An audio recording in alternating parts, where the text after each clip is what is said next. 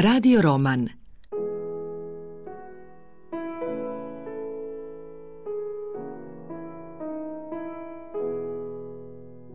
Miljenko Jergović Ruta Tannenbaum.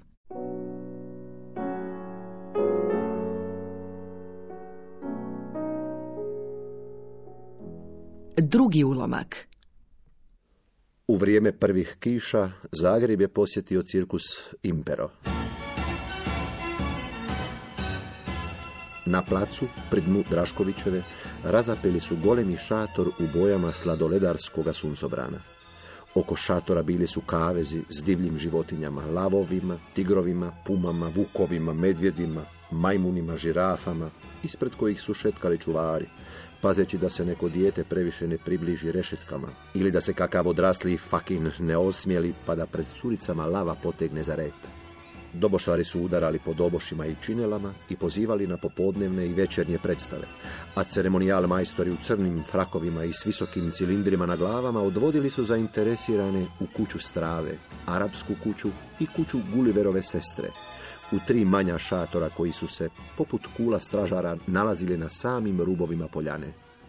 Ruta je danima gnjavila mamu Ivku, cendrala pred spavanje i skakala po leđima tati Moniju, presamićenom na rubu postelje zbog tjelesnih bolova i duševnoga jada.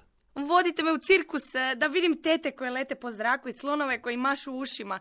I pokažite mi voden konja i kornjaču, bengalskog i sibirskog tigra i tasmanijsko čudovište, najžalosnije od svih čudovišta koje plaće za svojom Tasmanijom. Konem se nisam Ruti pričala o cirkusu, nisam. A, ako nije ona, koja je Ruti uopće mogao reći što je to cirkus i ko je to slon?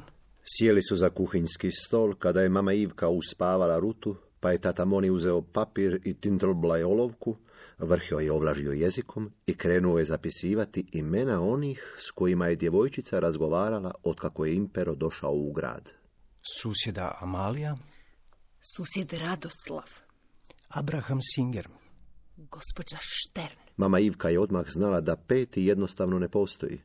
Nisu ljudi potrošena palidrca da bi se tako lako zaboravili, a pogotovo oni koji razgovaraju s četverogodišnjom djevojčicom, ali svejedno je produžavala raspravu koliko god je mogla. Uživala je u tome što je nakon dugo vremena s Monijem mogla razgovarati o onome što se oko njih događalo i što su zajedno doživjeli, a da se nije mrštio i pogledom bježao po kuhinji, nego je bio vedar, kao što su im vedri mjeseci, skoro će biti i pola godine otkako je kod kuće, navečer više ne izlazi i ne vraća se ranim jutrom, nego je tu, krajnje. Ili je šutljiv i zabrinut, siv kao zid, ili ga boli žuč, pa je savijen kao upitnik i žut kao stranica tore, ali vas da je tu i prvi put njezin. A da ti odvedeš Rutu u cirkus. to ne dolazi u obzir. Tako nije preostalo ništa drugo nego da se Amaliju upita da li bi ona Rutu povela u cirkus. U subotu, pred posljednjeg dana gostovanja Impera u Zagrebu, Ivka je malo poslije četiri djevojčicu odvela Amaliji. Ona je već bila spremna u starinskoj crnoj haljini u kakvima su prije dvadeset i nešto godina peraške i kotorske žene išle na nedjeljnu misu. Kada ju je vidjela u toj haljini, Ivka je skoro ustuknula. Joj, dušica, stoji vam kao Greti Garbo. Amalija je znala da Ivka laže, kao što svaki puta laže kad joj ostavlja rutu na čuvanje. Misli da je Amalija luda, ne razlikuje ludilo od žalosti za rođenim djetetom, pa joj se nastoji umiliti i zavući potkožu da ruti ne učini neko zlo. Godinama to traje, još od vremena kada je djevojčici trebalo mijenjati pelene, svake srijede i petka, a katkad i češće, i premda se tu ništa ne može promijeniti, Amalija se ne navikava, nego s istom potpolom mržnjom podnosi da je Ivka svaki put uhvati za ruku, pa šapče i pjeva joj na uho. Ne dajte joj najdraža da prilazi životinjama. Iz daljine neka ih gleda. Iste su kljove u slona, iste tigrove šare iz 50 koraka kad ih se vidi. Jadona je pojeo lav, Urija medvjed ubio, pas je Ahab odgrizao uho, a doktoru Bronštajnu majmun u Maksimiru štapom iskopa oko. Ne dajte najdraža, nemojte dobročiniteljice da ruta priđe životinjama i slobodno podviknite bude li se oholila. Predstava je počinjala u pet.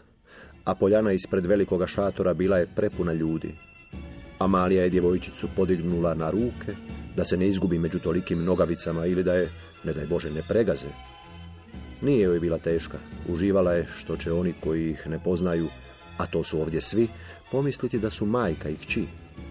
Neće im biti čudno da Ruta ima kao cift crnu kosu, velike okrugle oči, veće od očiju odrasle žene i pune crvene usne kao kakva turkinja.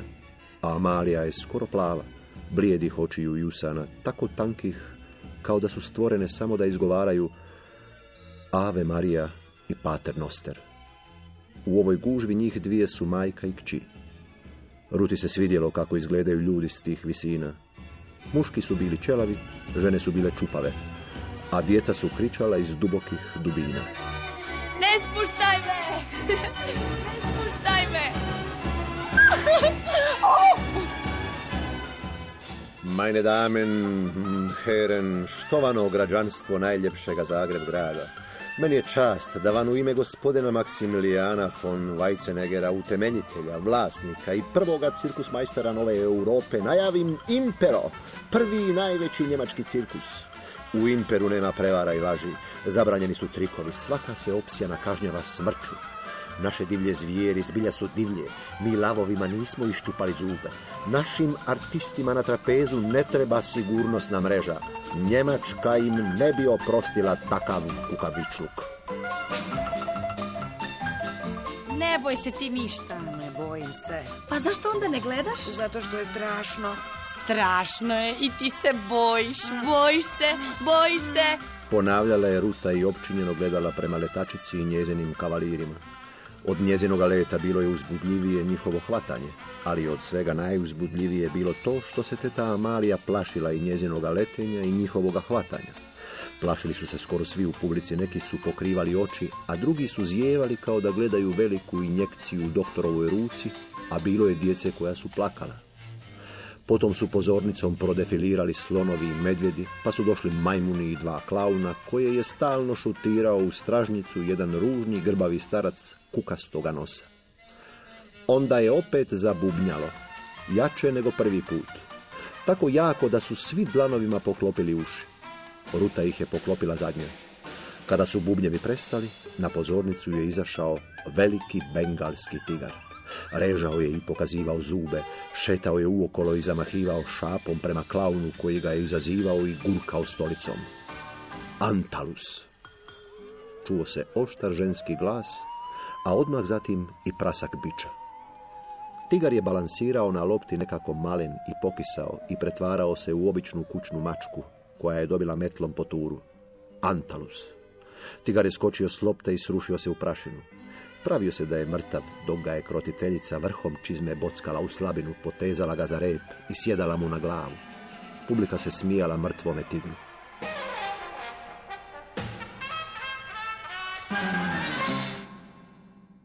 Ruta se noću budila sva u suzama. Sanjala bi da je tigar umro. Mami Ivki nije mogla objasniti što joj je, jer je san bio tako živ i jasan, da Ruta nije shvaćala kako to mama ne vidi što se dogodilo s tigrom i zašto ne čini ništa da ga spasi. A Ruta je tih dana naučila i za cijeli život upamtila da snovi mogu mijenjati živi život. Navečer bi je polegli u krevetić do njihovoga, a Ruta do kasno u noć nije mogla zaspati, nego bi slušala tatu Salamona kako hrče i priča u snu. Bori se protiv zmajeva i strašnih zmajolikih ljudi. I mamu kako tiho cvili i uzdiše, a onda ga gura i udara nogom da prestane hrkati. Tata Salamon i mama Ivka podsjećali su je na zaušnjake i vodene kozice, bolesti koje je prošle zime preboljela jednu za drugom i nakon kojih joj je ostalo to da je dovoljno da se duboko zamisli i već bi joj se kočio vrat i bolno su joj oticale žlijezde ili je osjećala svrab bezbrojnih vodenih mjehurića i vruću vrućinu u glavi. Dok ih je slušala kako spavaju, njih dvoje bili su kao dvije bolesti i mislila je, nesretna Ruta, kako uopće ne bi bilo tužno i strašno kad bi oboje umrli, kao što je Klari Werner, djevojčici od koje je dobila zaušnjake, umrla baka. Igrale su se u parku na Svačićevom trgu i dok je Ruta gradila kulu za lijepu kraljevnu, Klara je kopala grobu pijesku i u njega sahranjivala komadić kruha. Taj kruh bila je baka Mara, a zabodena grančica bila je križ. Klara je govorila amen i nagovarala je Rutu da se i ona prekriži, da bi sahrana bila kako treba. Ali Ruta nije htjela. Samo se antikrist ne križa, rekla je tada Klara, a Ruta je slegnula ramenima.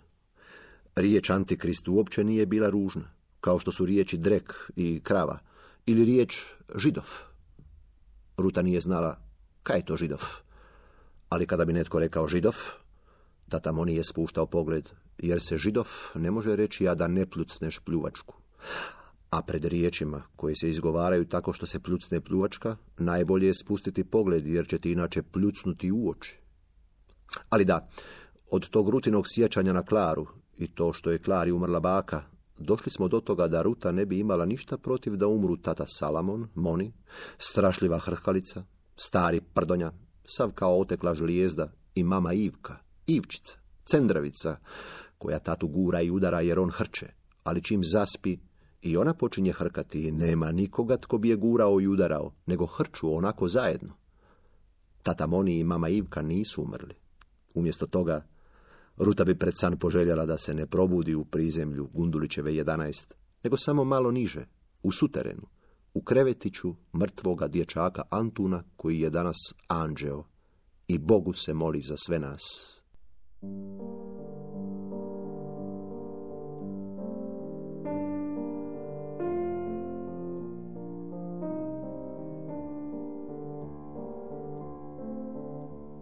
Doručak! Doručak! Dište se, frajle Zagrebačke!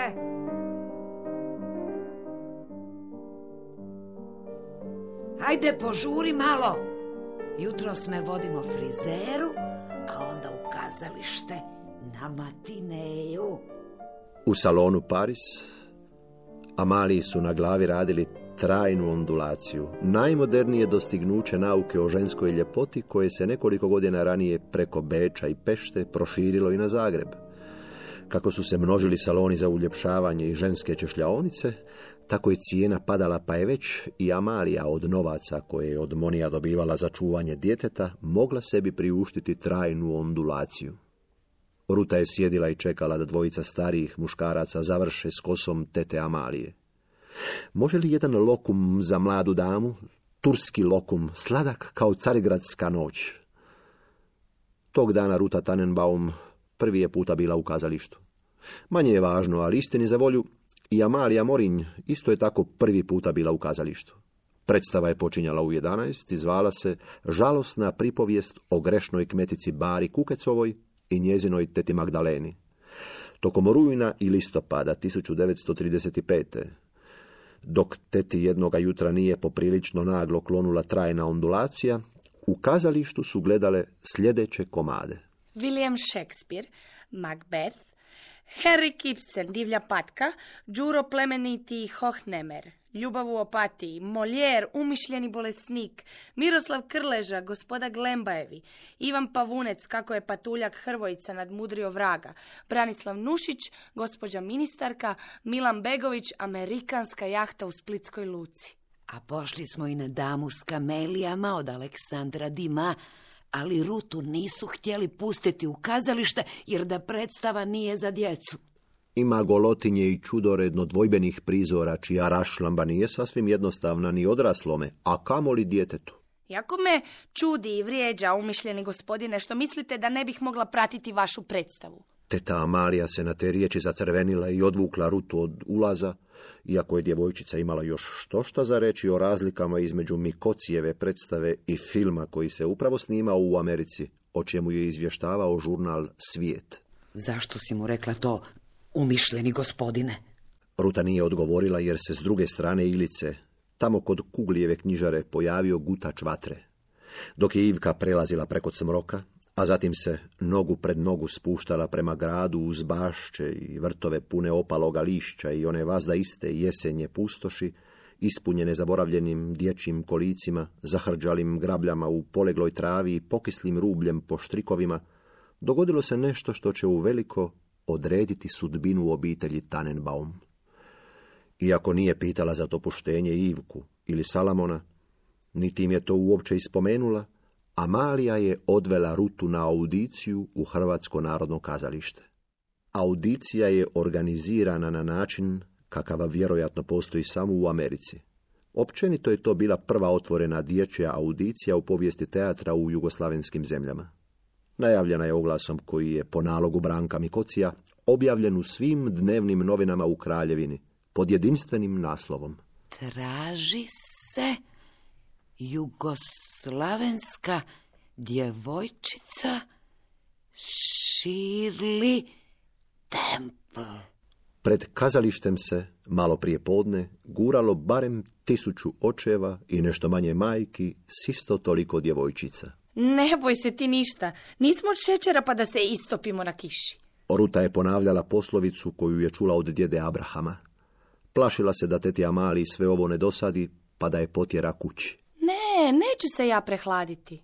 Amalija je znala da je sad gotovo i da treba izdržati do kraja, što god da se dogodi. A kraj je bio daleko, jer će audicija potrajati punih sedam dana.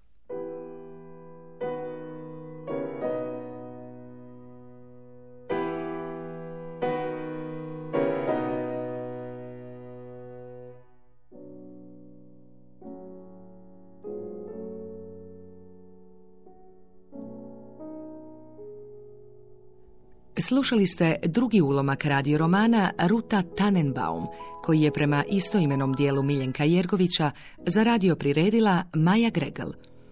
Uloge su tumačili Tomislav Martić, Ana Maras, Natalija Đorđević, Saša Anočić i Biserka Ipša. Glazbeni urednik Žarko Joksimović, ton majstor Zoran Sajko, redatelj Darko Tralić, urednik Borben Vladović, Dramski program Hrvatskog radija 2007.